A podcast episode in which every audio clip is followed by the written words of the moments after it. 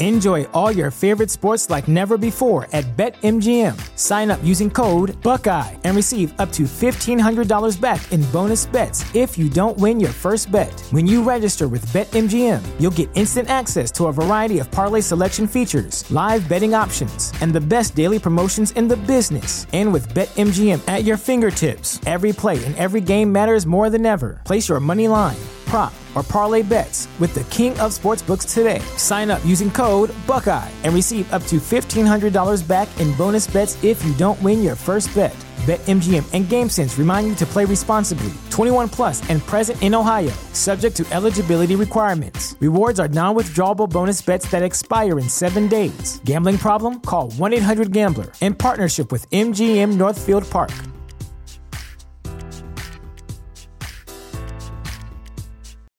When you need mealtime inspiration, it's worth shopping Kroger, where you'll find over 30,000 mouthwatering choices that excite your inner foodie. And no matter what tasty choice you make, you'll enjoy our everyday low prices, plus extra ways to save, like digital coupons worth over $600 each week. You can also save up to $1 off per gallon at the pump with fuel points. More savings and more inspiring flavors make shopping Kroger worth it every time. Kroger, fresh for everyone. Fuel restrictions apply.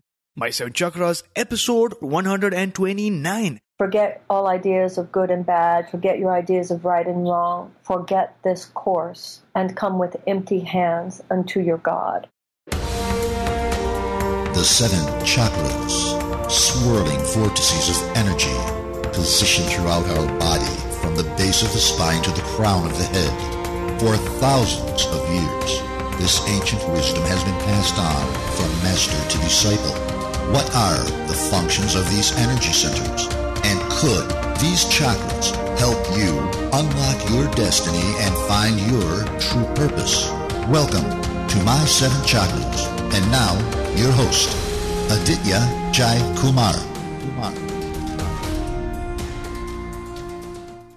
What's up, Action Tribe? AJ here, and you are listening to My Seven Chakras, a show where we dive deep into ancient topics like meditation, mindfulness, yoga, energy healing, spirituality, and uncover ways, techniques, and methods to help you embark on your human revolution. This is a show where we celebrate challenges, we welcome failures because these moments, Action Tribe, allow us to grow. And if you are on the path to transformation, if you feel like you're a part of something larger than yourself, if you feel that you are here on this earth for a particular reason, then you are here at the right place at the right time and listening to the right episode because today, Action Tribe, I am so excited, so stoked, and so honored to bring you our featured guest for the day, Marianne Williamson. So, Marianne, are you ready to inspire? Yeah, I hope so. Sure. Thank you. Wonderful. So, Marianne Williamson is an internationally acclaimed author and lecturer. Six of her 10 published books have been New York Times bestsellers. Four of these have been number one. Her books include A Return to Love, which Deepak Chopra called a classic, A Year of Miracles, The Law of Divine Compensation, The Age of Miracles, A Course in Weight Loss, Everyday Grace, A Woman's Worth, Illuminata, and The Gift of Change. She has sold over 3 million copies. The mega bestseller, A Return to Love, is considered a must read. A paragraph from that book Our deepest fear is not that we are inadequate, our deepest fear is that we are powerful beyond measure. This passage is considered an, an anthem for those who want to transform their lives. Marianne has been a popular guest on television programs such as Oprah, Good Morning America, and Charlie Rose. She has appeared 14 times on the Oprah Winfrey Show and to date, three times on Super Soul Sunday. In 1989, she founded Project Angel Food, a Meals on Wheels program that serves homebound people with AIDS in the Los Angeles area. To date, Project Angel Food has served over 10 million meals. Marianne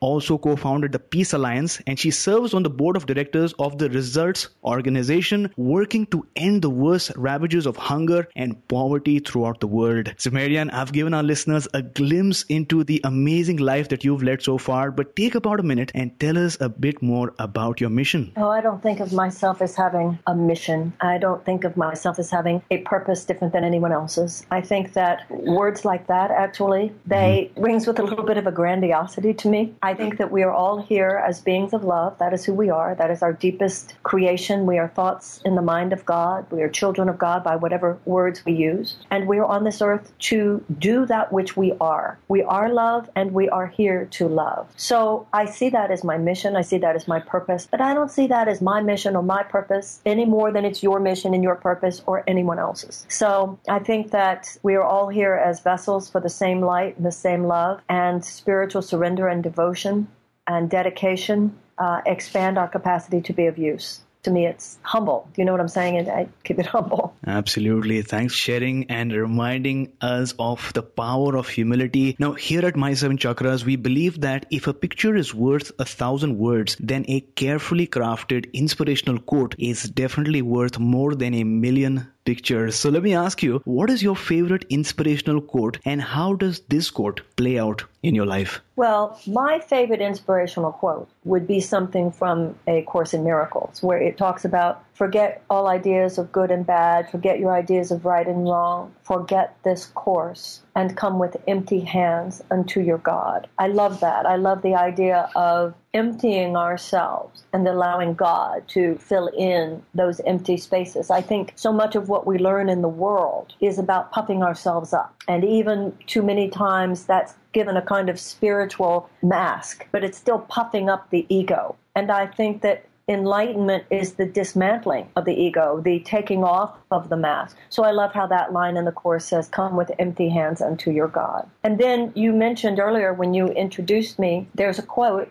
from my first book, A Return to Love, that has become very well known. It's been misattributed quite often to Nelson Mandela. Mm-hmm. Um, as much as I would be honored if he had used it in his inaugural address or anywhere else, he simply didn't. It's an urban myth, but I'll be glad to read that to you if you'd like would really, really love that. That is one of my favorite quotes, and I've been always wanted to ask you about that quote, and we'll definitely go back to it at a later stage. But thanks a lot for sharing this quote. Come with empty hands unto your God. So much of our focus here on earth is about building and puffing up that ego, like you rightly mentioned, but enlightenment is about going back to the basics. That's wonderfully put. And with that, let's dive in. What inspired you to write your book, Tears to Triumph? Tears to Triumph is about navigating the painful moments in life. Even the happiest life has sad days. And whether in all the great religious and spiritual traditions point to the phenomenon of human suffering. Uh, Buddha recognized that life is suffering, and that began his journey to enlightenment. God sent Moses to deliver the Israelites who were suffering as slaves in Egypt. Jesus suffered on the cross. And those are only three of the great religious transmissions that all speak to the suffering that occurs when we are living outside the light of our connection to God, to love, to mercy, to compassion. And yet, those moments, and we all go through them, where the heart is broken, as with the Exodus, and as with the crucifixion leading to the resurrection, as with Buddha's pronouncement of, and realization of suffering, this need not be the end. This is the beginning. And that's why many times when we are in these painful moments, if we do have a spiritual context, you know, you go through something like a divorce, you go through a professional hardship, financial failure, you lose someone that you love, these issues are very, very painful. These moments are very painful, but they're part of life. And what has happened over the last few years is that we have medicalized normal human despair. And people are taking antidepressants now. They're mm-hmm. taking psychotherapeutic drugs for situations that are not mental illness, for situations that are not served by numbing, that are not served by distraction. They are served by transformation. They are healed by our opening our hearts to the lessons to be learned in these situations, which were always lessons in our capacity to love more deeply. This is particularly disturbing because the FDA, the Food and Drug Administration here in the United States, has a black box warning that for people 25 years old and younger, antidepressants increase, not decrease, the risk of suicidal ideation. And yet, people these days are even giving these, these drugs to their children. I can't even tell you the stories that I've heard since this book was published. So, if you look at, at these, these times of life, these seasons of life, spiritually, then you realize that just as the body has a natural immune system, so does the psyche. Humanity would not have evolved over thousands and thousands and thousands of years or more, we don't even know at this point, mm-hmm. unless we were imbued with the capacity to take a hit the physical body can absorb quite a bit of injury and disease and heal and go on. So does the psyche. I mean, if you look at some of what people are surviving today uh, around the world, and getting up and going on and keeping move. So many of the things that are very high class problems in the larger panoply of what human suffering is are things which too many of us in the West are treating in ways that actually infantilize us.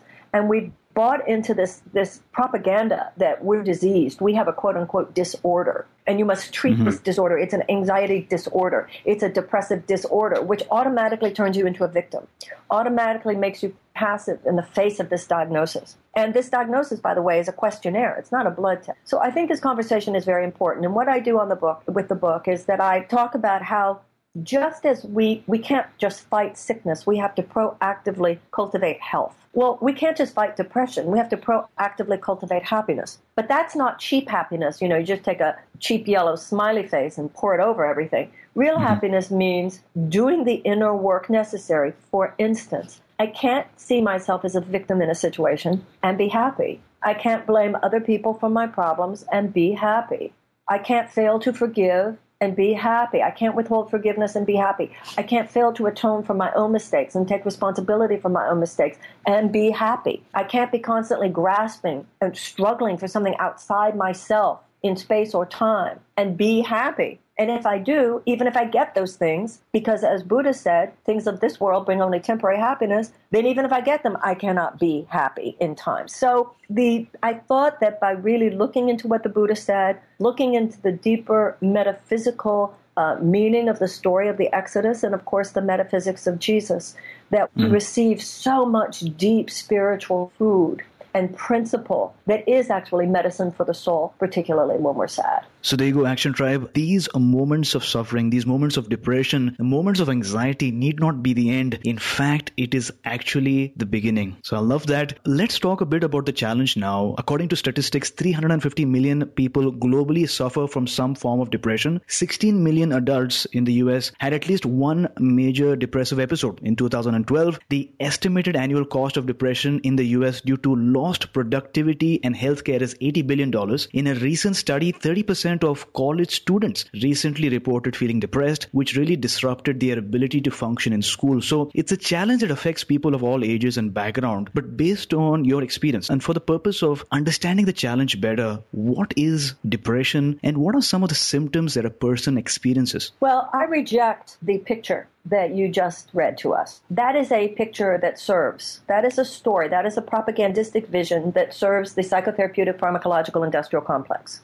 Being depressed at various times is part of life. There is nobody, if you look at the questionnaire, as I said, depression is not like leukemia, there's no blood test. Depression is not like diabetes. Depression is not like cancer. There's no blood test for this. This is a, a mm-hmm. questionnaire. Mm-hmm. And even though there are forces that talk about how there's brain chemistry involved, I would point out that very, very, very few people who've been diagnosed as depressed had their brain chemistry checked first. For that matter, when you meditate, you have changes in brain chemistry, neurotransmitters, uh, neurocircuitry, and so forth. When you talk about how depression has hurt the productivity. This is the problem with our society.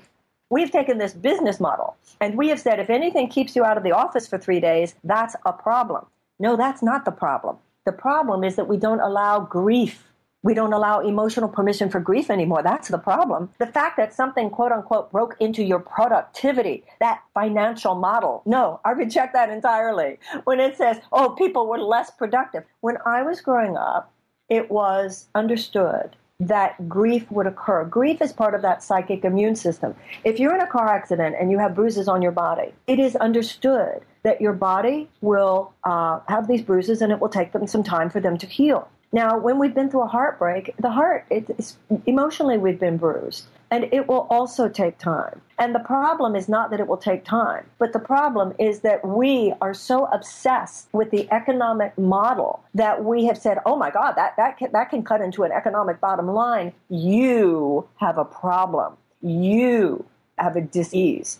And disease, an emotional disease, it's, it's like with the physical body. Don't jump to a pill if you don't have to. And, and so the fact that somebody is is depressed for a while, it's not like oh those people have a problem and the rest of us don't. Mm. This is mm. part of life. You know, we live on a planet where the principles on which we, we have built our, our, our entire civilization, and particularly our modern culture, are so loveless, basically. They do not posit us as as spiritual beings. They posit us as bodies. They do not posit us as brothers. They posit us as competitors. They do not posit us as living with a purpose and a mission that we love each other. They posit us as though as having a purpose and a mission of doing whatever we want to do without any particular reference to whether or not that is good for anything beyond our own selves. So that is where our pain comes from. That is where our existential pain comes from. Our existential pain comes from the fact that it is very difficult for the soul, for the spirit to feel at home here. And then to look at a corner of the society that doesn't even factor spirit into its calculations to give us a solution to this is insane. And when you consider you know, it's interesting. We, we talk about the problem, it's going to cost $80 billion. Well, hello. You've got a, a pharmacological industry that will be a trillion dollar industry within 2020. This is mm-hmm. time for us to be numb. Now, one of the things I talk about in the book, I have a book called The Culture of Depression. I mean, a chapter in the book. How could anybody look at what's happening on the planet today, really look, and not be depressed? How could anybody look at what happened in Bangladesh last night and not be sad? How could anybody look at what happened at the Istanbul airport the other day and not be sad? How could anybody look at what's happening in our environment? The fact that if we don't radically change our ways, our entire ecosystem could implode within 20 years. How could we look at that and not be sad? It is appropriate that we are sad. Well, sometimes neurosis is not best delineated by what upsets you, by, but by that which does not upset you the fact that we're all in this kind of we glorify this emotional flatline now. Like what ha- what would have happened in the United States if the abolitionists had not gotten upset? What would have happened if they could have just taken a chill pill, you know, and like you mm-hmm. know known how to just kind of be cool? Susan B. Anthony, the leader of the suffragette movement in the United States. Today, she would be told, you know, she really might need to look at the fact that wherever she goes, she creates drama everywhere. So the fact that we're that, that we are sensitive souls. It does not mean something's wrong with us. You know, what's happening is the canaries in the mine are falling over, and the, the owner of the mine is saying there's something wrong with the canaries. And this is particularly important for women because we are exquisitely sensitive. We cannot be comfortable with the fact that child poverty is at the level it's at. We cannot be comfortable with the fact that 12,000 children starve on this earth. We cannot be comfortable knowing what's happening to the environment. This is not our weakness. This is not a, a, a disorder we have that somebody needs to give us a pill for. This is our strength. So, firstly, thanks a lot for that clarification. Depression is not really a disease like the others, it's just a questionnaire. So, we really need to change the way that we look at things. The problem, as you mentioned, is that we're obsessed with the economical model rather than the humanitarian model because we are sensitive souls, and that is actually a good thing. Now, you mentioned that human suffering is not a medical issue, but rather a spiritual one. And as you rightly point out, there have been so many leaders in the past Buddha, who said life is suffering, Jesus, who suffered on the cross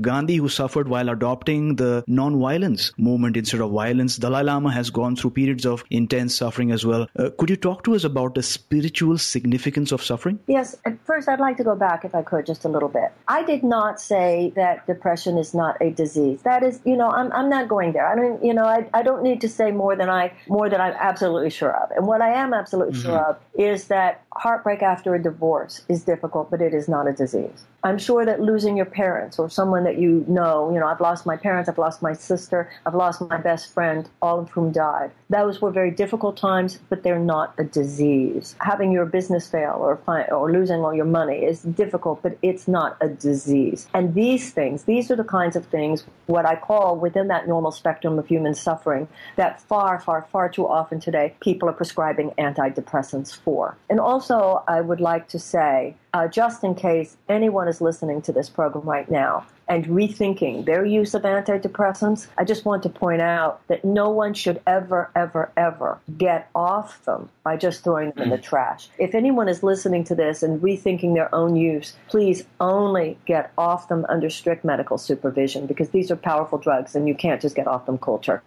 Got it. Okay. All right. Now, and now you were asking, I'm sorry, we were going back and you were asking about the spiritual transmissions? Absolutely. If you could talk to us about the spiritual significance of suffering. Okay. So the metaphysical idea is that we are beings of love, and the planet on which we live is dominated by a consciousness that is not love. It is fear. And the, the metaphysical ideas that expressed in the Course in Miracles is that the absence of love is fear, just like the absence of light is darkness. You get rid of darkness by turning on the light, you get rid of fear by turning on the love. Now, because the planet on which we live is dominated by a consciousness of fear, from the time we're born, even though we are born as purely loving beings, we are taught a mindset that is based on fear. And it, it frightens us. And it, it is a fear that just is entrenched in our mindset because of this mental training that we've received. And one word for that mind of fear is ego. Now, enlightenment is the dismantling of the thought system of fear that dominates the planet and the acceptance instead of the thought system of love that is the truth of who we are. So, enlightenment is not a learning, enlightenment is an unlearning and whether we go through this process in terms of a, of a religious or spiritual uh, door, such as Buddhism or, or Judaism or Hinduism or, or, or, Shintoism or Christianity or Islam or, or any of the great spiritual and religious vortexes. Sometimes people go there in very secular ways. You know, all religious and spiritual principle is a kind of spiritual enunciation of what in secular terms is called the hero's journey. It's the inner journey to the truth of who we really are while living in a world that basically repudiates who we really are all the time. And the fact that so many people are upset living here is for that reason. We have developed a mindset that has so cut us off from a memory and a, and a connectedness to who we are. And if I don't remember who I really am, then I don't remember who you really are. And so we can't find each other. I lose a conscious connection to my source, and thus I lose a conscious sense of why I'm even on the earth. I, I think of myself as just this random piece floating in the, chaos of a, of a chaotic universe, and I'm scared of you more than open to love you and receive your love. So, of course, we're upset by this. But it's the mindset that needs to be changed. And that's what the journey of enlightenment is. Mm-hmm. Now, it seems like there is a normal level of suffering that a person goes through, which is essential to the evolution of spirit. But the challenge occurs when the level of suffering goes beyond control. Is that correct? Well, certainly there are certain forces that would tell you that. There are people who work for certain institutional, um, in certain institutional environments where, and they do mental health work, for instance, and they're told if a person's mother died and they grieve for this long, it's considered normal. If they go over that period for that long, then it's considered abnormal and they should quote unquote seek treatment, which in too many cases means pharmaceuticals. But let's look at that if we may. Who is to say how long you cry over something. If you have 45 mm-hmm. tears to cry, crying 15 of them is not enough. And you know, everybody these days talks about the wisdom of the body. Well, if the body is such a genius, why don't we consider our tears as part of that genius? You know, in the in the Old Testament, it's symbolized by the 40 years that the Israelites spent in the desert. In the New Testament, it, there's the three days between the crucifixion and the resurrection. In the story of Buddha, I believe it was 40 days that he went through being tempted by Mara, tempted by the illusions. So that period of time is designated in, in all the great religious stories. But what we've done, as I was talking about earlier, is because we're all we're all about go, go, go, make it happen, you know, get the business done, make mm-hmm. money, whatever. We don't build into our emotional and psychological perspective that there are times when you simply have to let yourself cry. And too early in the process, people are saying, well, I don't want to wallow in it. And yeah, you don't want to wallow in it. There is a point where processing becomes self indulgence. There is a point where going through it and talking about it becomes spewing, but it's not as soon as we might think.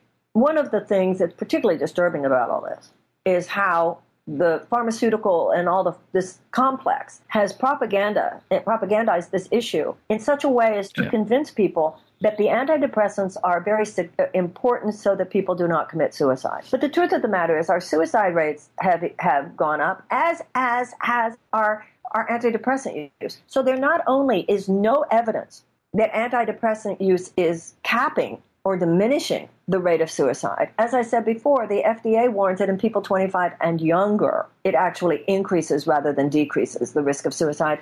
And there are many voices asking very legitimate questions these days. About some of the people and some of the situations where people were on antidepressants and committed suicide. So, you know, there are obviously very serious mental illnesses, schizophrenia, bipolar, and so forth. And I'm certainly as much of a celebrant as anyone is on the beneficial role that psychotherapeutic drugs can play in such cases. But there are far too many situations, and particularly including young people, where people are just going through the normal seasons of life but which a society that now so trivializes the inner life does not recognize and and throwing throwing pharmaceuticals at us in these cases, particularly when people are very young, is dysfunctional at best and, uh, and truly dangerous at worst. So, firstly, I love that you mentioned that if people consider the body as a genius, why don't we consider our tears as the genius that will really enable our transformation? There are times, as you mentioned, where we simply must cry, and it might take time, and that we need to allow ourselves that time to cry in order to get to the next stage. So, based on your experience, is there a cosmic reason for suffering in our lives? Is it like the universe, I guess, is trying to tell us something? No. The universe, which is the handwriting of God, is pure love. The celestial order is pure love. And when we allow our minds to be conduits for that love, then we remain in that celestial order, and that is where peace is. That is where happiness is. But every moment, the ego mind would lure us away from lovelessness. We're always tempted to attack each other. We're tempted to defend against each other. We're tempted to judge each other. We're tempted to criticize each other. We're tempted more and more these days to look at relationships as transactions where we're trying to get what we want from the other person rather than genuinely mm-hmm. collaborating with other people so that together we might serve the world. And the mind, when it is not used for the purposes of love, is working against what it was created to do. When you talked about mission, when you talked about purpose, that is our mission. That is our purpose. We are here to love. And just as every cell in the body is appointed, you some are appointed to the heart, and some are appointed to the lungs, some are appointed to the stomach, some are pointed to the brain. We are all guided when we're in touch with our natural intelligence through love, through prayer, through forgiveness, through spiritual practice. Some of us are assigned to the arts. Some of us are assigned to the sciences. Some of us are assigned to literature. Some of us are assigned to business. Some of us are assigned to whatever area is our sort of dharmic path. And many, many people have this nagging suspicion they're wasting their life. They're not doing what they really came here to do. And that's because they, they are wasting their life. They have not awakened to the fact they're only here to love and to to surrender all that we have and all that we are, that love might use us for love's purposes. And outside the light of that understanding, outside the light of that devotion, outside that the light of that dedication, we cannot be happy. And, you know, just like we were saying earlier, you can't just fight sickness, you have to cultivate health. You can't just fight depression, you have to cultivate happiness. Happiness is not just the absence of depression, depression is the absence of happiness. So to awaken to our spiritual purpose on the earth is to awaken to the mindset that cultivates happiness. And to avoid doing that, to withhold forgiveness, to withhold love, to avoid love,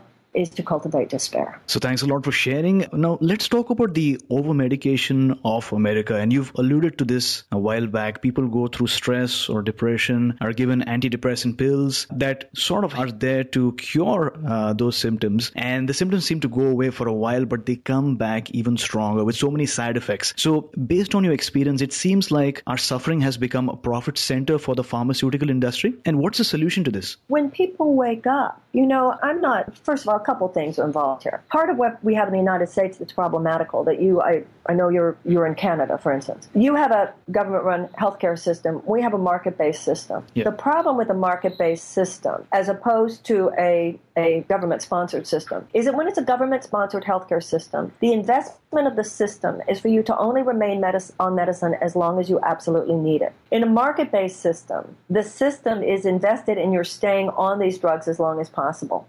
So, where somebody might take an antidepressant, let's say in Europe, and are told only use these, you know, to the extent to which you absolutely need them. In the United States, people would be more often told uh, expect to stay on these for the rest of your life. And it's just like with any, I think we have to be very aware. You know, during the 1980s, uh, and I don't know how it is in Canada, but in the United States now, medicine can be advertised and is advertised ad nauseum on television. When I was growing up, this was against the law. And during President Reagan's administration, all that was changed with this orgy of deregulation. So, you know, part of when you say what is the solution, I, I, I think a universal healthcare system would certainly help because there wouldn't be so much money to be made on people being mm-hmm. drugged, mm-hmm. right? Right. On these pharmaceuticals. That's number one. Number two is just a lot um, awareness. You know, I didn't know until I started reading up on this that the FDA has a black box of warning about suicidal ideation in people 25 years old and younger.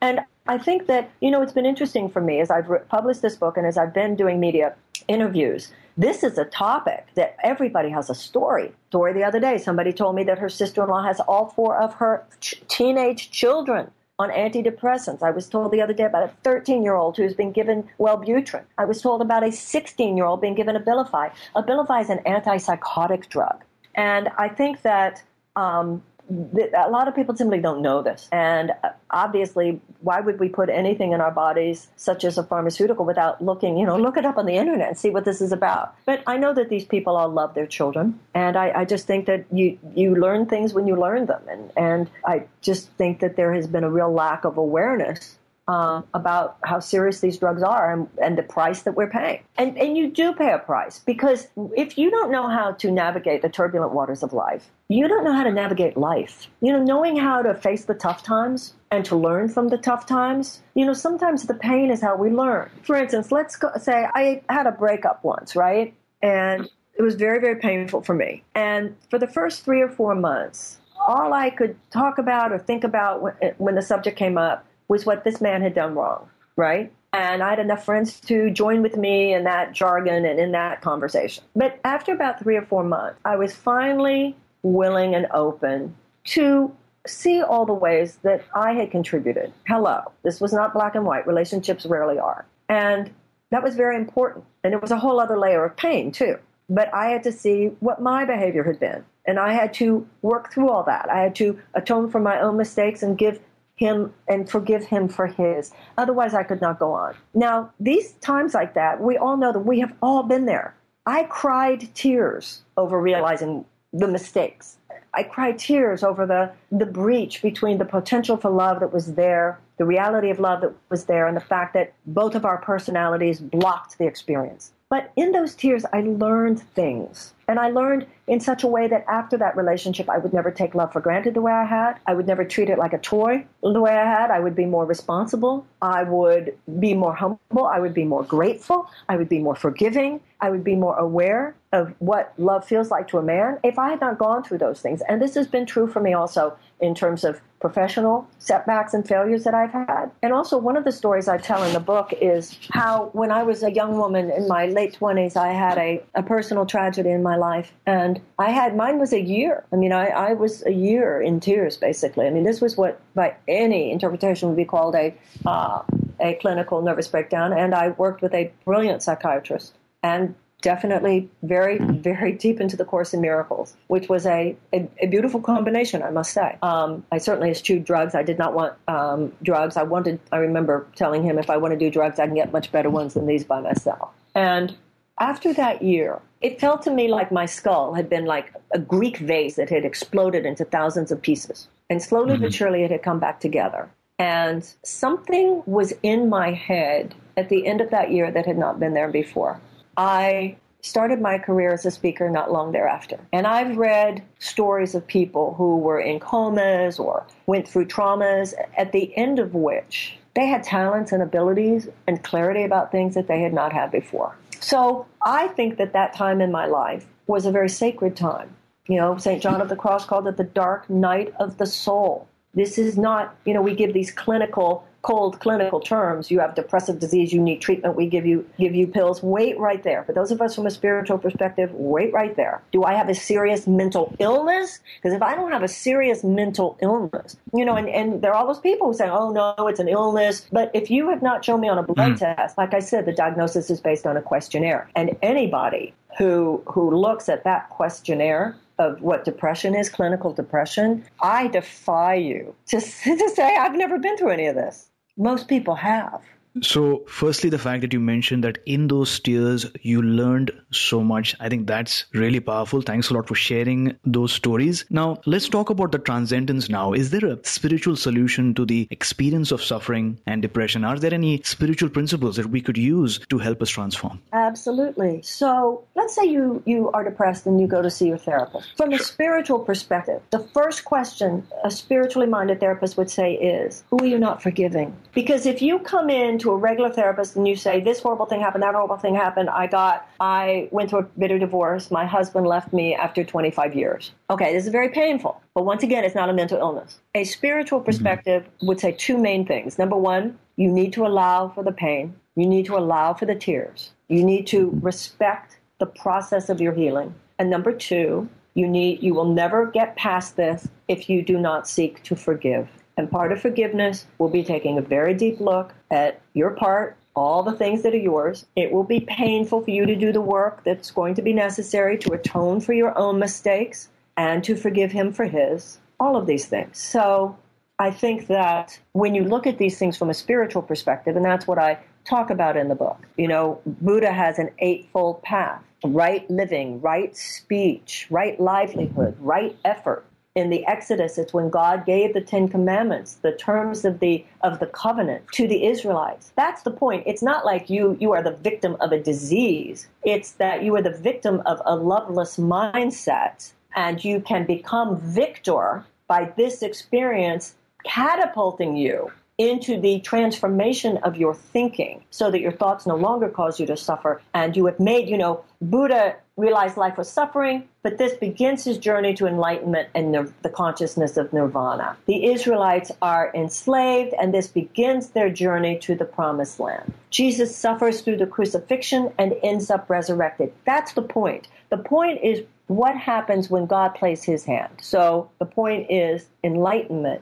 nirvana, resurrection, promised land, self actualization, happiness, inner peace, they're all the same thing. So, a couple of really powerful things that you shared. You need to allow for the pain and the tears. You need to respect the process. You need to do the work, even though it might be painful, but you need to do the work and ask yourself these powerful questions. Like you mentioned, who are you not forgiving? I think that's really amazing. Action Tribe. To access the show notes for today's episode, visit my7chakras.com forward slash 129. That's my7chakras.com forward slash 129.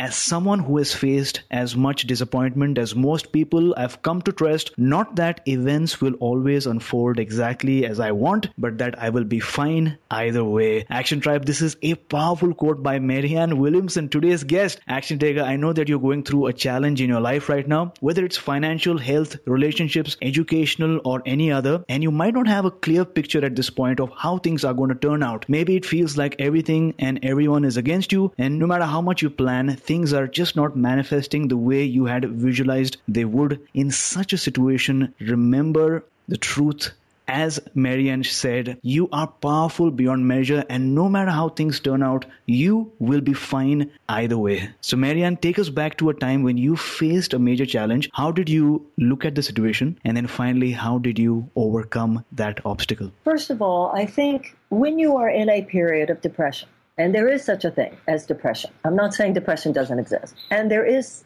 a phenomenon, whether you call it a disease, I have a problem with the medicalization. But there is, I, I've been very sad in my life. I've had times I say, oh, I was really depressed about this or that. But I've had two times in my life, which would, by any definition, be termed clinical depression. Number one, it's happening, and you have to make room for it. You, you can't just, the, the question is not, how do I numb this immediately? The question cannot be, how do I get rid of this pain?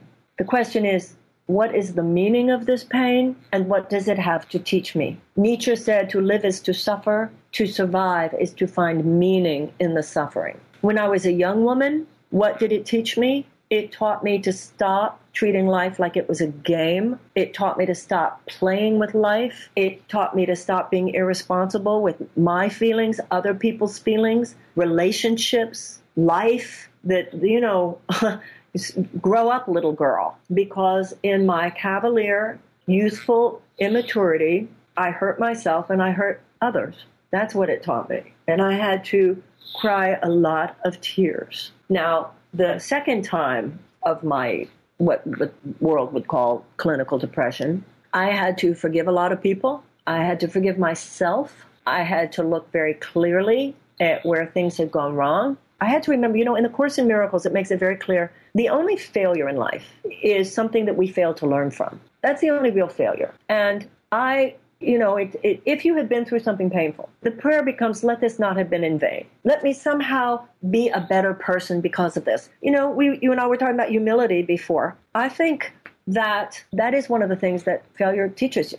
It gives you humility, makes you much less judgmental. You know, talking about that time when I was young and irresponsible, there have been times in the last few years that I would look at young women who were kind of letting a little too much hang out and sexualizing their appearance in public and behaving in a flirtatious way that I didn't think was so cool. And I would catch myself and I would be about to form a judgmental thought. And then I would remind myself, Marianne, you were so much worse. So sometimes when you have allowed yourself, um, not only to recognize what you've done so that you then are not as judgmental of other people. Also, I think suffering gives you x ray vision into other people's suffering.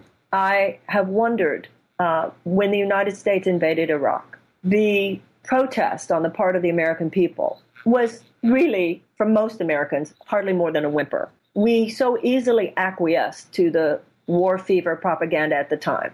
Why is it that so many Americans did not allow themselves to go to this place? We are going to rain fire on thousands of men, women, and children, hopeless in their homes, helpless, unable to protect themselves or their children. And these people did nothing to us. And their leader may or may not have weapons of mass destruction, but Americans do business with leaders who have weapons of mass destruction every day. And with leaders who kill their own people and so forth. What do you think the Chinese did in Tibet? What how desensitized we have become to our own suffering that we could so easily desensitize ourselves to the suffering of others. Another thing it gives you is, as I said before, I've never come out of a period of deep suffering not with some level of greater capability. You know, you have a choice to make when you've, you know, fallen down in life. And we've all fallen down in life. We've all had those hard times in life. But you have an existential decision to make. Am I going to be a victim of this or am I going to be a victor? You know, they often say, Are you going to be bitter? Or are you going to be better? Those are your two choices because you're not going to be the same person on the other side of this. And if you say, I'm willing to open my heart, I'm going to open my mind, I'm going to see what really happened, even if you take it something where it had nothing to do with your behavior or anyone else's. Like I said, my parents have died, my sister has died, my best friend has died. What did that teach me? Let me tell you something. I know viscerally now not just intellectually, I know viscerally, this ride does not last forever. Any given day, you have friends and family who you love, suck the juice out of it. That's what I learned. I learned to cherish life more because I have a, a visceral understanding it's temporary, our physical incarnation. And having lost to death people that I love, is what taught me that on a cellular level. Well, thanks a lot for sharing. Now, as you look back at life, what is that one major life lesson that you'd like to teach our listeners? Being loving is the most important thing. That love is what matters, and everything else is nothing in comparison. So, First of all, thanks a lot for sharing those moments with us, sharing those stories with us. A couple of really powerful things here, which I just have to restate. You mentioned that when someone is going through a phase of suffering, the first step is to realize that it's happened and not to ignore it. Asking why would help and finding out what is that thing or that question or that message that the suffering is trying to convey to us. You also mentioned that the only failure in life is something that we fail to learn from, which I feel is, you know, really powerful. And telling ourselves that let this not have been in vain. Suffering gives us an insight into someone else's suffering, as you also shared. And when someone comes out of suffering, there's a good chance that he or she will come out with a greater capability because that experience, those moments change the person forever.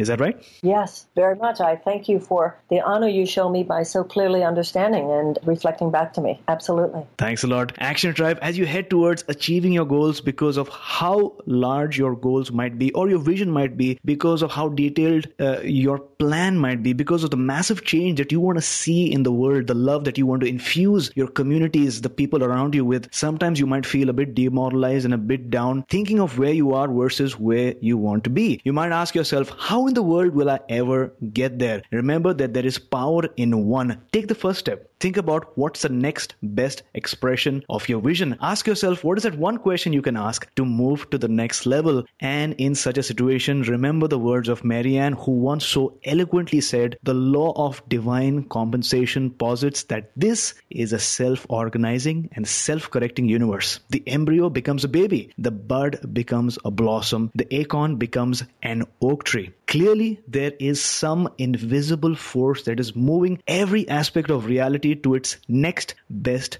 expression. Think about what is your next best expression. So, Marianne, what is your life's purpose at this point in time? Our life's purpose, if you are talking about anything that is deep and authentic, you're talking about something which is changeless because the real you is changeless. My purpose now is what my purpose was, is what my purpose will be. And that is to try to be the most loving version of myself of which I'm capable to to rise to the occasion as you know not just some of the time but all of the time. To take responsibility for my behavior not just some of the time but all of the time. To try to be loving forgiving and compassionate not just some of the time but all of the time. To more and more embody the loving self that dwells within me and to heal of the wounds that would would keep me from doing so that is really amazing. Thanks a lot for sharing your purpose with us. Marianne, do you mind if I read a passage from your amazing book, A Return to Love? Thank you. I would be honored. Wonderful. Our deepest fear is not that we are inadequate. Our deepest fear is that we are powerful beyond measure. It is our light, not our darkness, that most frightens us. We ask ourselves, who am I to be brilliant, gorgeous, talented, fabulous? Actually, who are you not to be? You are a child of God. You're playing small does not serve the world. There is nothing enlightened about shrinking so that other people won't feel insecure around you. We are all meant to shine as children do. We were born to make manifest the glory of God that is within us. It is not just in some of us, it is in everyone. And as we let our own light shine, we unconsciously give other people permission to do the same as we are liberated from our own fear. Our presence automatically liberates others. So, Marianne, I've been wanting to ask you this question for such a long time, but under what circumstance did you come up with this beautiful and powerful thought? Is there a story behind this? The actual paragraph of Our Deepest Fear, which talk are you talking about? I'm confused. The actual paragraph. Well, that book. Return to Love is subtitled Reflections on the Principles of A Course in Miracles. So, what people like most about that paragraph, I can't take personal credit for. The idea that we're afraid of the light, i.e., the divine within us, more than we're afraid of the dark. The idea that the darkness, the ego, is our perverse comfort zone. You know, it's like when Moses went to deliver the Israelites and said, We can go now. They didn't jump up and down with joy. They were like, Oh, whoa, whoa, whoa, because at least we know we'll survive here. You want us to make a run for freedom, but we're going to be in the desert. We don't know where we're going. We don't know if we'll be fed. That's a very important point. So the ego mind, which knows it will be dissolved if you accept the truth of who you are, would actually have us believe that making a run for greatness is what is to be feared. And so we always have a, a choice between that sharp pain of self discovery or this dull ache that would last forever. So I, you know, I was writing about those principles and thinking about those principles. And I always say about that book, if you like that paragraph, you should read the whole book because there's so many paragraphs. But I like to think that, you know, even though I'm honored that so many people have been served by that paragraph, I like to think that there are a lot of paragraphs in my book, including my newest one, that will serve them as well. Well, thanks a lot for sharing those powerful thoughts, those ideas, and those amazing stories that you've shared with us. This has been incredibly powerful. And I'm sure everyone listening to this episode right this very moment would agree as well. And with that, we arrived at the last and final round for today's show, the wisdom round. Now, this is a rapid fire round that contains contains four questions so that our listeners can take note and take action.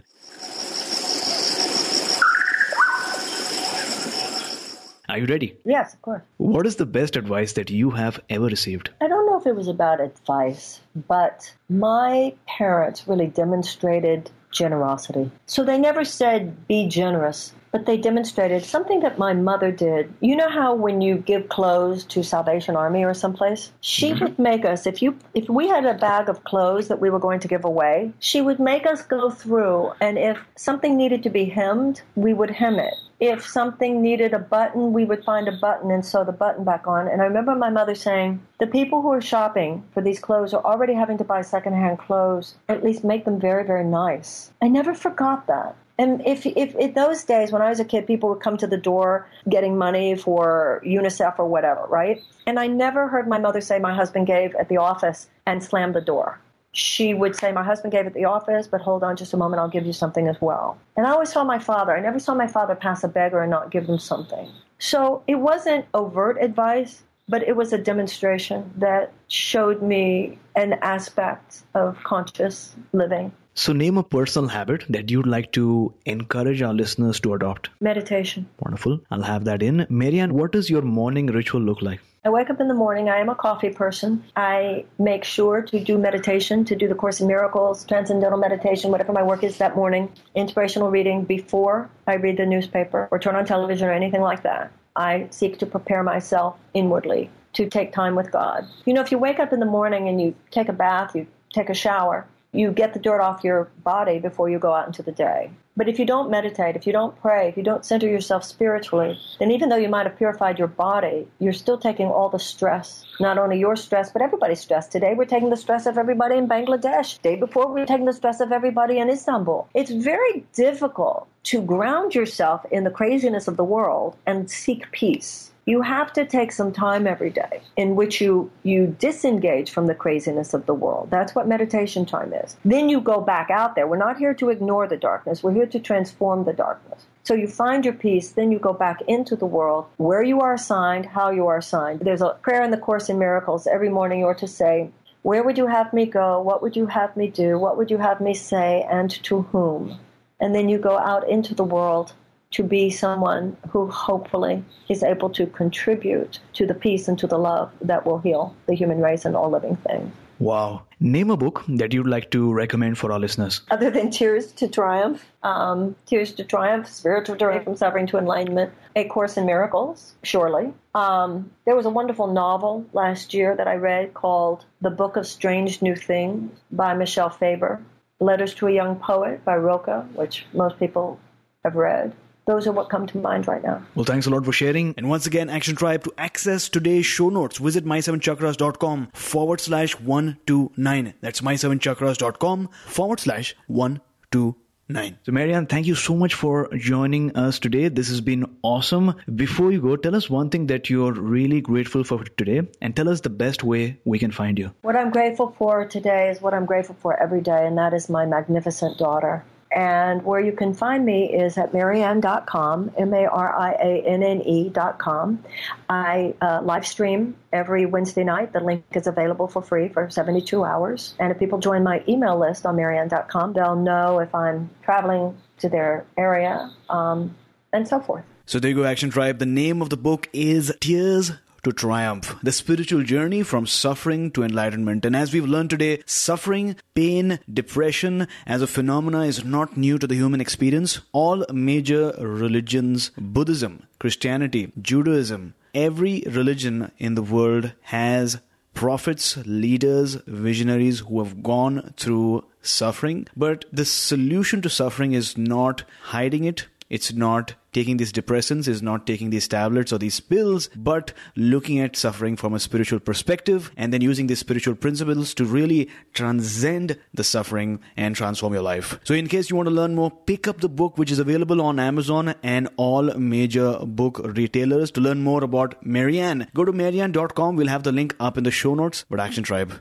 this is the moment where you need to take action. Thanks a lot for listening to today's show. If you've listened so far, it really means that you are committed to transforming your life and learning more about how you can change not only yourself but the people around you as well. And today we've learned how to transcend beyond suffering, to first embrace it and to realize that this pain, this suffering, this depression is in your life for a particular reason. And it is by acknowledging these moments, these times, that you will ultimately be able to transcend beyond it. Thank you very, very much. You were listening to My Seven Chakras. Go to my, S-E-V-E-N, chakras.com. Download your free gift, get inspired, and take action. Transform your life today.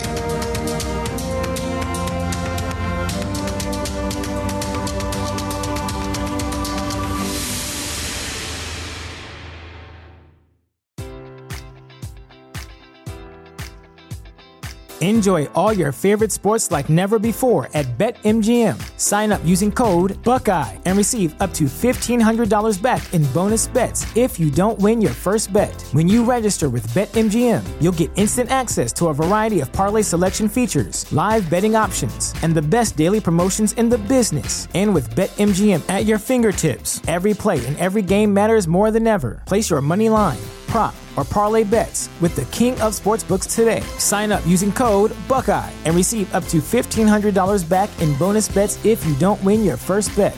BetMGM and GameSense remind you to play responsibly. 21 plus and present in Ohio, subject to eligibility requirements. Rewards are non withdrawable bonus bets that expire in seven days. Gambling problem? Call 1 800 Gambler in partnership with MGM Northfield Park.